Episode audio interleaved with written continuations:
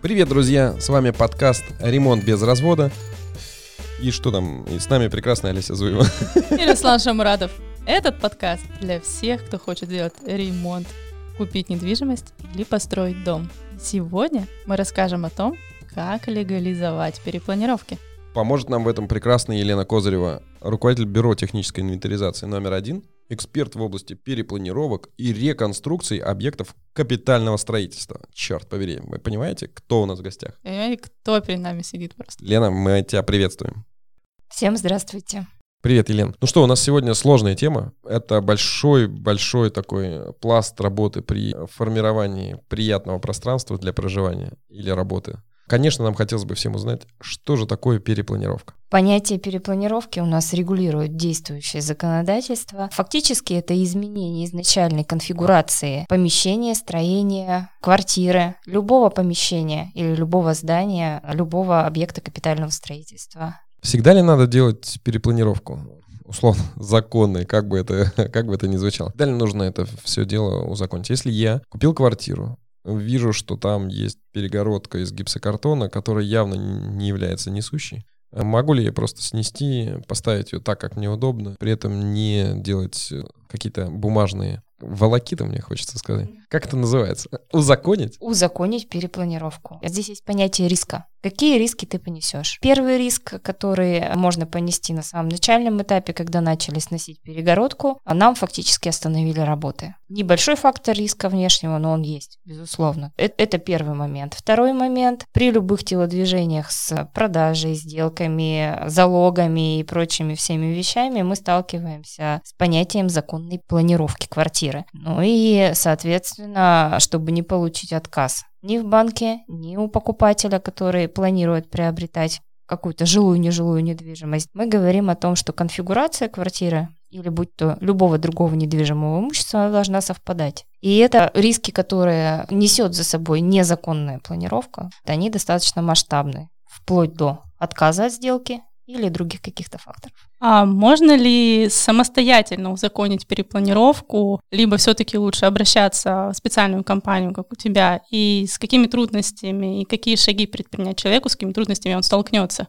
Ну, давайте оттолкнемся от этапности. Здесь нужно говорить об этапах. Первый этап согласования любой перепланировки, значит, это проект, это проектные работы. Проектные работы может выполнить любая компания, которая имеет допуски к СРО. Второй этап – это прохождение уже непосредственно всех согласующих элементов в административных органах. Административные органы – это либо администрации районные, либо это Министерство строительства Свердловской области. Касательно второго момента, это кадастровые работы, да, это уже сама постановка на кадастровый учет и регистрация самой планировки перепланированного уже объекта в органах Федеральной регистрационной службы. Это опять же делается лицензированными организациями, имеющими допуски к СРО, а также аттестованными кадастровыми инженерами. Теоретически, если вы являетесь кадастровым инженером и у вас есть проектная лицензия, welcome, можете делать это сами.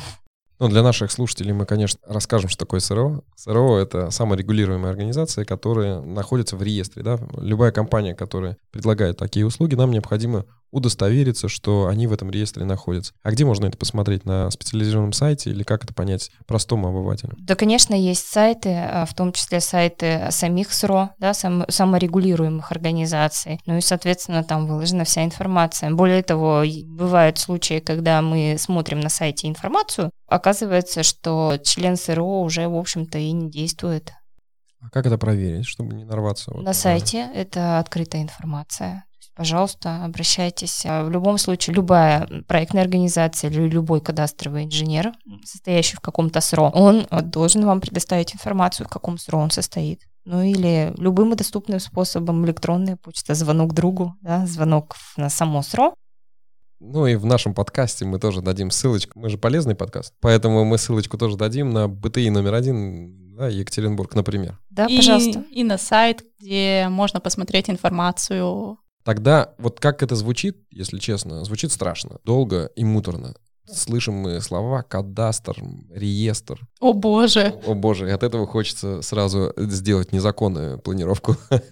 Но мы, конечно, топим не за это, мы топим за законную перепланировку. Как и с чего начать? Вот первый шаг, и что можно, чего нельзя, да, мы хотели бы это тоже понять. Можно ли снести, например, как это часто любят делать, подоконник, снести окно на балкон и тем самым расширить нашу любимую жилплощадь? Ну, начну с того, с чего начать, да, это первая часть вопроса. Начать нужно, если привлекается дизайнер с дизайн-проектом, да, то начать нужно именно с дизайна. То, что вы хотите видеть в своем жилом пространстве.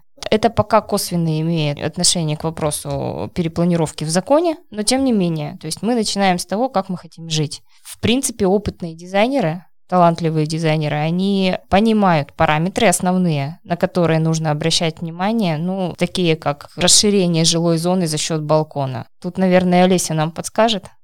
Просто помимо того, я хочу сказать, что у дизайнеров они вообще должны отскакивать от зубов, потому что это основа основ, и если ты будешь 3 месяца делать проект, и потом он окажется незаконным, это напрасная работа. Ну да, тут нужно в любом случае понимать, к какому профессионалу, опять же, обращайтесь в этой отрасли. В дальнейшем, опять же, дизайн-проект, так называемый архитектурный проект, он попадает к нам. И мы смотрим уже и накладываем его на юридическую основу. То есть мы делаем уже проект стадии П, который соответствует всем СНИПам, нормам, прочим всем параметрам, который понятен будет для административных органов, для того, чтобы они в итоге вынесли положительное решение по вашей перепланировке. Это первый момент. Второй момент – это уже когда нам дали готовое решение, то есть нам сказали, ребята, вы можете это выполнять, мы все процедуры прошли административные, здесь уже вступает в игру работа кадастрового инженера. Фактически мы берем и уже готовую перепланировку, готовый проект мы воплощаем в жизнь. Фактически это и конечным результатом этого является технический план на объект, который проходит государственную регистрацию.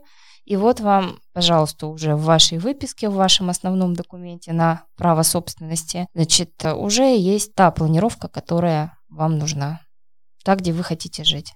Ну и после этого уже у нас ремонт и так далее, и так далее, и так далее. Мы уже приближаемся к жизнедеятельности. Да. Как разобраться с тем, какие перегородки несущие, не несущие? Как понять, собственно говоря, что можно, что нельзя сделать? Правильно сказали, что дизайнер, опытный и профессиональный дизайнер во многом снимет этот вопрос. А если дизайнера нет, или дизайнер начинающий, хотелось бы проверить, доверяй, но проверяй. Или вообще решил человек самостоятельно придумать себе планировку и сэкономить, допустим, деньги. Как можно понять, с чего начать тогда? Какие стены можно трогать, какие нельзя? Как минимум обращаемся в управляющую компанию.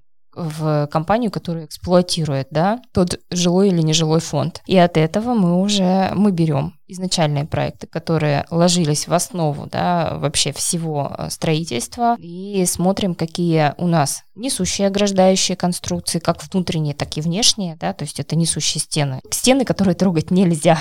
Ни при каких обстоятельствах. А если очень хочется? Вообще можно несущие стены в реальности, какой-то проем сделать? Несущая стена — это же не табу? Несущая стена, конечно, это не табу, но, опять же, смотря где. Если мы говорим о несущей стене в любом жилом доме несущую стену, проем в ней, все что угодно в ней можно сделать. На самом деле есть параметры, то есть ширина 1,20 метра, да, это максимальная ширина проемов, которые можно сделать в несущей капитальной конструкции, ограждающей. Но при этом вы должны собрать общее собрание жильцов и провести это через него как реконструкцию. И только в этом случае ваша планировка будет законной. Как реконструкцию всего здания? Это сколько может стоить примерно? В зависимости, так скажем, от объемов и параметров до 3 миллионов рублей.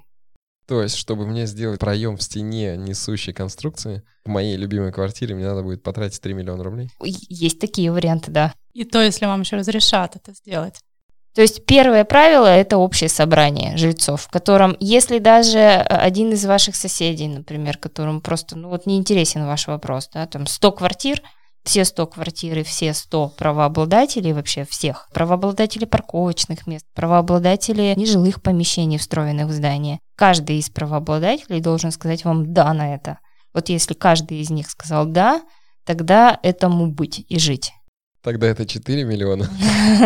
Если так подытожить, похоже, что несущие конструкции лучше избежать каких-то... В жилых домах несущие конструкции, как наружные ограждающие конструкции, да, так и внутренние ограждающие конструкции, это несущие стены, да, в квартире, во встроенном офисном помещении, в жилье трогать нельзя. Другая ситуация, когда здание нежилое. Там все проще. Касаясь темы несущих стен, вот многие неопытные, скажем, строители говорят, да, я тут заштраблюсь сейчас, делаю там розеточку, что-нибудь, ничего страшного. Вообще, как эксперт, Лен, ответь, а можно ли трогать, вообще штробить несущие стены? Еще раз, несущие ограждающие конструкции – это священная корова. Мы их вообще не трогаем. В жилье это табу. То есть хотите проштробиться, наращивайте гипсокартоном или любым другим, ну тут коллеги подскажут, что, чем можно, но несущие конструкции трогать нельзя. Это нарушение основных безопасных характеристик вообще здания. Но если каждый сосед в квартире сверху донизу подпилит, подгрызет несущую опорную конструкцию дома, ну, наверное, тут можно уже бояться за... безопасность. В общем, то, что нам доселе казалось абсолютно нормой, где хочу, там штробим, это не так. Несущая конструкция, ограждающая конструкция, запрещено это делать. Да. То есть там есть технические, я, конечно, уже тут как специалист могу сказать, есть технические возможности, как это сделать, правильно электрику, но не трогать, не штробить стены. Конечно, это несколько скрадет общее пространство, но зато это будет законно и можно спать спокойно. Вы коснулись офисов. Можно трогать несущие конструкции, если это нежилое помещение? Не так, если это нежилое здание. Если мы не говорим, вот все, что регулируется жилищным кодексом, все осталось вот как есть, да, то есть несущие конструкции мы не трогаем. Что касается несущих конструкций по зданиям, сооружениям, ну, офисным зданиям, да, то есть торговым зданиям, там намного все проще, это не является там уже общим имуществом, да, всех жильцов, то есть это является, в общем-то, конструкцией встроенной. Вне жилья это проще, потому что разрабатывая один из разделов проекта, называемый КЖ, конструктив и железобетон, рассчитываются нагрузки, и в этом случае мы совершенно спокойно, предоставив эту информацию в, опять же, компетентные органы Министерства строительства, да, они это рассматривают все достаточно в положительном ключе. Я, конечно, как предприниматель сразу начинаю искать возможности для маневра. Я правильно понимаю, что могу на 5-м этаже свою квартиру перевести в нежилой фонд?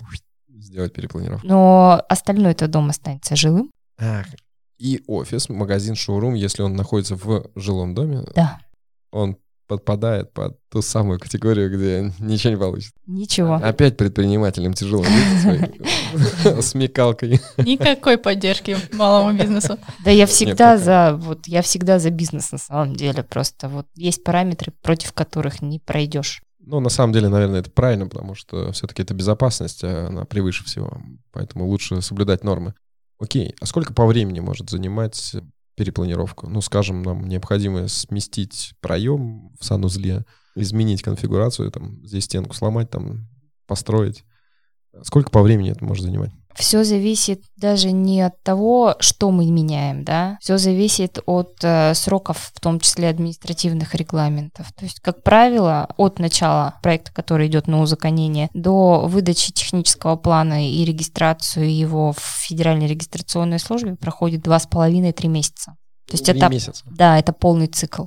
Получается, если я купил квартиру на вторичном рынке, и решил сделать дизайн-проект. Мы понимаем, что это, наверное, месяца 2-3. Да, это около 2-3 месяцев. И перепланировка — это еще 2-3 месяца? Или они могут идти параллельными курсами? Да, можно сделать параллельно. Например, вы за неделю максимум делаете планировку. Планировка согласовывается, и пока наводится прочая красота для дизайн-проекта и прочие решения, да, какие-то там по розеткам и так далее. Можно уже это отдать как раз-таки в организацию, которая занимается узакониванием этой планировки. Супер. Это лайфхак, да? Мы экономим время. То есть для того, чтобы это не последовательные шаги, а параллельные. По существу, если мы купили квартиру на вторичном рынке и решили все-таки делать перепланировку, мы работаем с дизайнером. В первую очередь мы понимаем, должны узнать, какие параметры нам необходимы по планировки, и сразу же обращаться в компании, которые сделают эту перепланировку законным методом. Да, все верно. И тогда у нас, в принципе, срок выхода дизайн-проекта и срок заключения, положительного заключения от администрации. Администрация же, да, мы говорим? Да, района. Если мы говорим про жилье, то да, это районная администрация. То есть мы получаем два документа, по которым уже совершенно спокойно можем производить ремонтные работы абсолютно в законном режиме, не боясь потом нарваться на какие-то неприятности. Если уточнять, да, этот вопрос, то фактически работы можно выполнять после получения решения. Это примерно 45-50 дней. Ну, супер, это как раз укладывается в момент, да? Да, момент сдачи дизайна. Дизайн проекта. Супер, мы вот для чего мы существуем. Я понял, наконец, для чего мы сделали это. Все не просто так.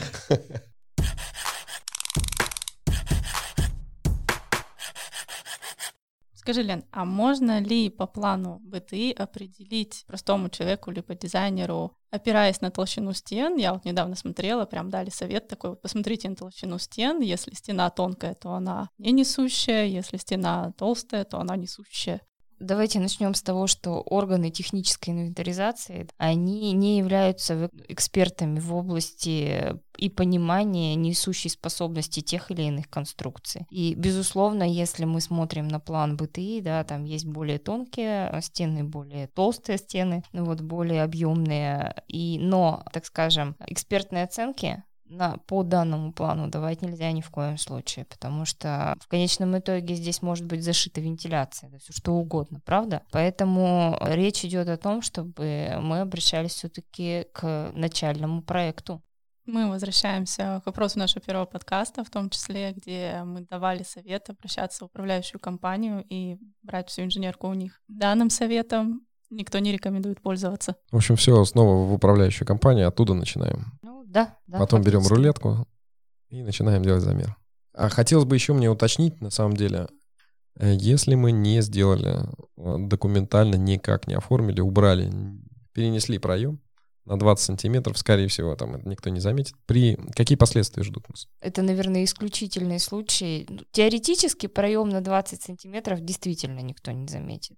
Но, как правило, я такое вообще не встречала. То есть если уже делаем перепланировку и что-то мы ломаем, то мы уже в любом случае переносим более существенно. То есть фактически в законе следующим образом. Плюс-минус 10 сантиметров идет как бы вот такой допуск. При этом, да, то есть если мы говорим о том, что мы где-то переставили там на 20 сантиметров стену, а если эта стена является санузловой, а если мы вынесли ее в жилую зону, тогда фактически мы увеличили мокрую зону. Следующим этапом любая протечка, любая промочка, да, а почему у вас так? Вплоть до, ведь у нас жилищное законодательство предусматривает в том числе продажу жилья с торгов. То есть, если мы перенесли перегородку, увеличили мокрую зону, произошла протечка, подают в суд, теоретически можно потерять жилье? На практике, на самом деле, эта процедура требует очень многих и долгих телодвижений. Но если есть, так скажем, целенаправленный умысел выселить соседа, который взял и увеличил свой санузел за счет комнаты, за счет спальни, которая у вас находится, например, там снизу от его санузла, то да, такой инструмент есть. Я даже слышала, что в Москве действительно были такие случаи, и что люди лишались жилья. В общем, до сегодняшнего подкаста я, честно говоря, так лайтово относился к теме переноса конструкций. Здесь возникает вопрос, сколько это все стоит. Я буду раз за разом все равно к этому возвращаться. На какие деньги мы попадаем? Нужно понимать, что мы делаем. То есть если мы говорим о том, что мы переносим только какие-то стенки, не трогаем мокрые зоны, да, не трогаем там какой-то еще конструктив, не трогаем сети, не переносим кухонные зоны, так скажем, да, в пределах, опять же, возможного. Очень простая перепланировка в виде проектных работ, работ кадастровых уже. И если человек, например, сам занимается тем, что он готовые документы носит по всем инстанциям сам, есть такое время, да, там вот, месяц побегать ногами, то это может стоить от 30 тысяч рублей с госпошлинами, со всеми. Со всеми пошлинами от 30 тысяч рублей. Да. А если мы мокрые зоны переносим? Все как я люблю.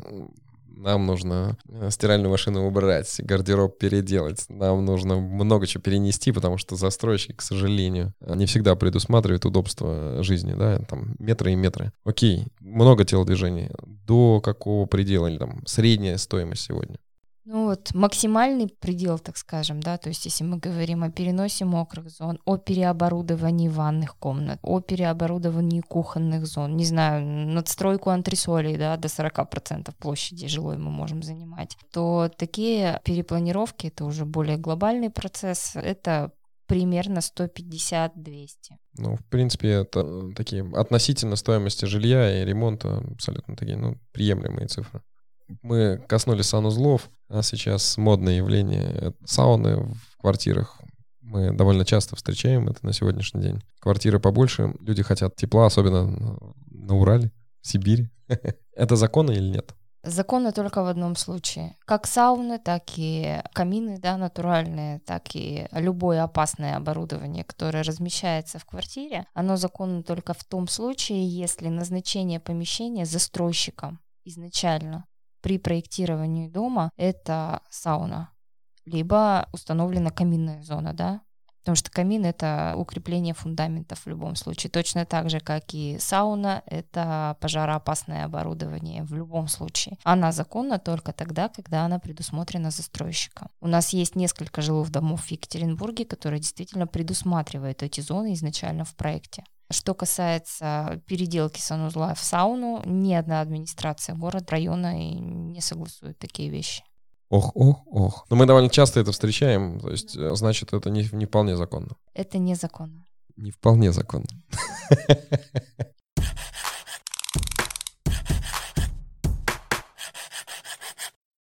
У нас есть вопрос. Балкон. Я хочу объединить балкон с комнатой. Вот снести далеко дверь, окно, утеплить, конечно, контур балкона и, может быть, сделать теплые полы, расширить свое пространство. Это законно? Ну, если вы хотите узаконить реконструкцию многоквартирного жилого дома, то пожалуйста. Мы это обсуждали, 3 миллиона рублей. Да. Может быть, в этом случае, может быть, и больше. Все окей, вы меня опять поймали. Вас не обмануть. Ситуация в чем? Если говорить, опять же, о букве закона, да, у нас конструктивная часть балконов или лоджий – это общее имущество дома. Плита, верхняя, нижняя и фасадная часть. А фактически это холодное помещение. Да? Оно даже не входит в право собственности. То есть если вы посмотрите, да, свой документ о праве собственности на квартиру, то он исключает площадь балкона и лоджии. Там 0 этой площади. Поэтому если мы хотим расширить его, то мы попадаем в жилое пространство за счет балкона, то мы попадаем на понятие расширения параметров здания сооружения. Расширение, значит, здания и сооружения – это у нас первый пункт в понятии реконструкции. Площади, объема. В общем, это снова дорого и долго.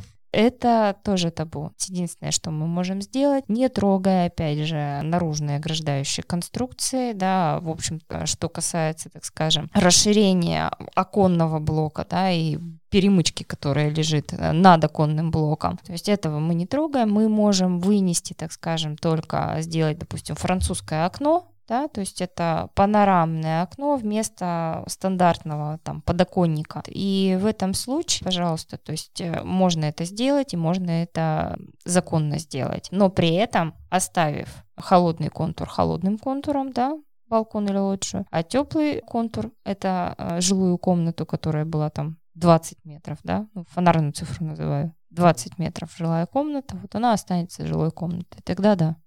Ну, в общем, это все не то, что нам хотелось, конечно. Сколько всего незаконного, оказывается, происходит вокруг. Да.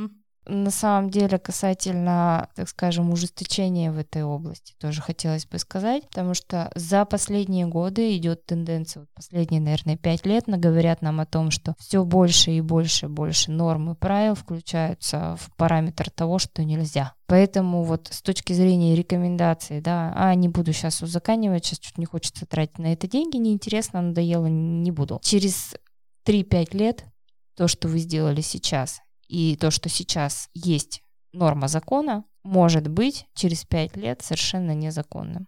С лоджиями произошла такая история. То То есть если раньше, там в 2015 году еще лоджии присоединяли и делали частью теплого пространства и теплого контура совершенно спокойно, то сейчас ни одна администрация районная, она это просто не сможет вам узаконить. В том числе я хочу сказать, что от этого страдают и дизайнеры. Мы раньше делали в квартирах прекрасные душевые, которые были вровень с полом, это все зашивалось, вода утекала куда-то в пол. И люди, которые успели это согласовать, у них как бы все нормально, все хорошо. Но те, кто не успели, сейчас им нужно как-то об этом задуматься. А что вы делали? Вы выгрызали в плите перекрытие отверстия? Делали какую-то подиум или ступеньку, и туда мы делали трап, куда утекала в дальнейшем вода, там, соблюдая все уклоны и прочее. То есть вот хотелось бы сказать о параметрах, да? То есть вот что касается пол, потолок и ограждающий конструкции, то есть что является вообще общим имуществом в многоквартирном доме, да? Это плиты перекрытий, нижняя, верхняя плита перекрытия, да, ни из чего бы она не состояла, из самих плит перекрытий, либо из монолита залитого, это колонны монолитные, и это, значит, наружные, опять же, ограждающие конструкции, любые, и это фасад. Ну вот до сегодняшнего дня я думал, что я покупаю квартиру, оказывается, только внутренние перегородки. Ну и инженерные стояки тоже. Эти все, которые хотят тоже двигать, я тоже такие истории слышала. Последнее из области вопиющего, что я видела вообще в перепланированных квартирах, когда меня приглашали, говорили, господи, что же здесь делать? Это ванная, внесенная, вот оборудование, ванна как оборудование имеется в виду, да, внесенная в стояк вентиляции и торчащая в нем наполовину. Стояк вентиляции? Да. Класс. То есть это действительно было, и даже приглашали специалистов управляющей компании, приглашала специалистов с камерой, которые в вент-канал опускали специальный там эндоскоп, вот эту камеру, которая реально вот в самом стояке вентиляции обнаружила кусок ванной, но не влезала она у них. Кто-то был высокий, вырос, видимо, баскетболистом, и го-го-го-го. И что понес этот человек, какие расходы? Что с ним было? Было частичное разрушение вентиляционного канала, притом оно пошло трещиной на несколько этажей. Было очень печально и больно, потому что это действительно очень дорогостоящая вещь, и, собственно говоря, ему пришлось лечить, вызывать специальных людей, которые фактически лечили этот вентиляционный канал, выдергивать дорогостоящее оборудование, саму ванную, соответственно, разбирать половину итальянской плитки и радоваться дальше жизни в более маленькой комнате. Сидя, принимая ванну. Сидя. Бедолага. Вот насколько важно все-таки знать, что такое перепланировка в законе, чтобы лежа принимать ванну, а не сидя. Ну да.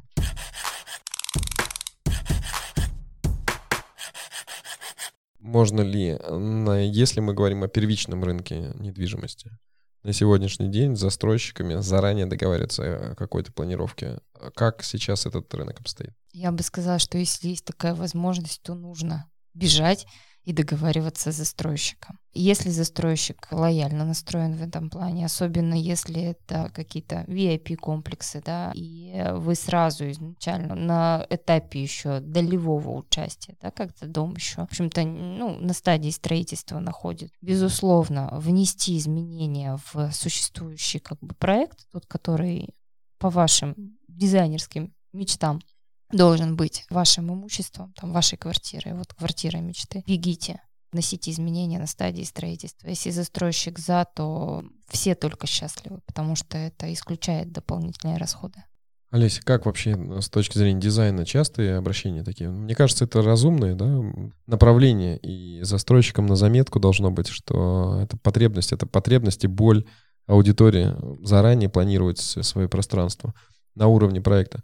То есть насколько есть практика, покупаю я 100 метров квартиры и иду на уровне застройки еще, вношу изменения в проект. В моей практике с нашими застройщиками пока такого не было, с кем я встречалась, и это очень редкое явление. Лена, не все видят, никто не видит. Это подкаст. Никто не видит, но Лена говорит, нет, встречается. Да, встречается? Безусловно. В элитных новостройках, центр города, большие объекты, то есть это просто нужно приходить и требовать. И есть такая практика, она на самом деле имеет место больше, так скажем, эксклюзивного характера, да. Тем не менее, есть такая практика, и очень здорово, что на этом этапе это отрешивается. Тут, опять же, я хочу сказать о том, что часто люди обращаются к дизайнеру, почему у меня такое редко, обращаются к дизайнеру, когда они уже купили, когда уже дом достроился, когда там можно уже сделать замеры, да, то есть это, с одной стороны, логично, но в этом случае, конечно, лучше как можно раньше обратиться к дизайнеру и взять какой-то план с точными размерами на стадии еще строительства.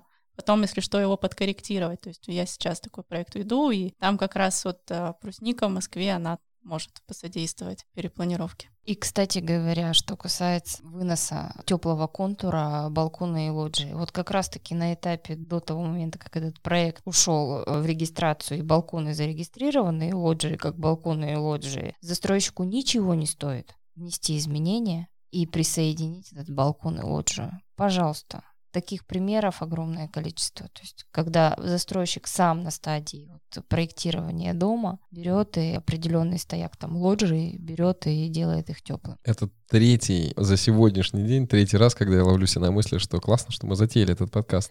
Это супер. Да, это очень полезная тема. Я правильно понимаю, что можно, в принципе, даже если мы сейчас решили лоджию не включать в теплое пространство, но закрепить, к застройщику можно сходить и настоять на том, чтобы зарегистрировали как жилое помещение, как теплый контур, а потом уже мы решим, там, на самом деле, делать или нет.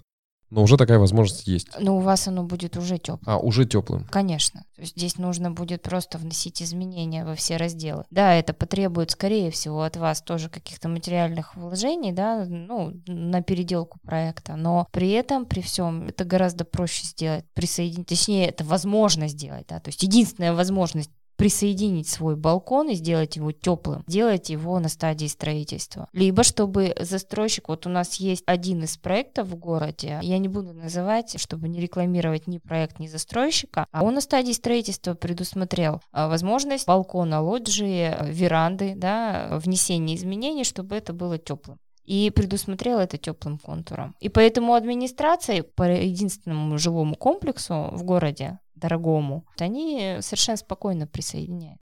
А я правильно понимаю, что застройщик может продавать лоджии как жилое помещение или не продавать, в зависимости от того, собственно, теплый контур это или нет? Тут вопрос, наверное, не ко мне, но, как правило, лоджии и балконы продаются либо с коэффициентом единица, да, то есть это за полную стоимость, либо с коэффициентом 0,5, там, 0,7 кому хочется, то есть тут вот. То есть я сейчас буду провоцировать, конечно, жилой комплекс вообще в целом. То есть если не теплый контур, надо требовать снижения, надо требовать скидку на квартиру. А если теплый, то можно с коэффициентом 1. Вам в руки ваша переговороспособность, собственно говоря, с застройщиком, как они на это пойдут. То есть тут... Супер, но я понял тему. Да-да-да.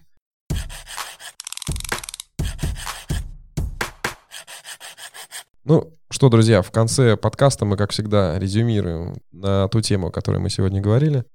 Итак, для того, чтобы произвести перепланировку в законе, первый шаг — это определиться и найти классного дизайнера. Второе — это обратиться в управляющую компанию для того, чтобы понять, какие стены и конструкции являются несущими, какие второстепенными. После чего нам необходимо обратиться в Бюро технической инвентаризации, в простонародье БТИ, но только обязательно удостовериться, есть ли у них СРО на проектные и кадастровые работы. Следующим этапом нам необходимо найти финансы, запастись временем, примерно 3 месяца, на то, чтобы производить параллельно дизайн-проект и узаконенную перепланировку нашего пространства. После чего, конечно, можно уже быть уверенным в том, что мы делаем перепланировку в законе, и только тогда наш ремонт будет без развода. С вами были Олеся Зуева и Руслан Шамурадов. И мы с вами много всего узнали о том, как же делать перепланировку в законе. Спасибо нашим экспертам, спасибо Олесе, спасибо Елена. Итак, до встречи уже через неделю. Слушайте. Кстати говоря, ребята, у нас же есть цель. У нас есть цель, это 40 тысяч прослушиваний в месяц. Ребята, пожалуйста, включайтесь в эту прекрасную игру. Рекомендуйте наш подкаст своим друзьям. Все, кто задумал делать ремонт, построить дом или просто наслаждаться этой прекрасной профессией. А также ставьте комментарии в Apple Podcast, Castbox, слушайте нас на Google подкастах, Яндекс.Музыке и везде, где вам будет удобно. Ребята, достигнем этой цели вместе. Вперед! И до встречи уже через неделю.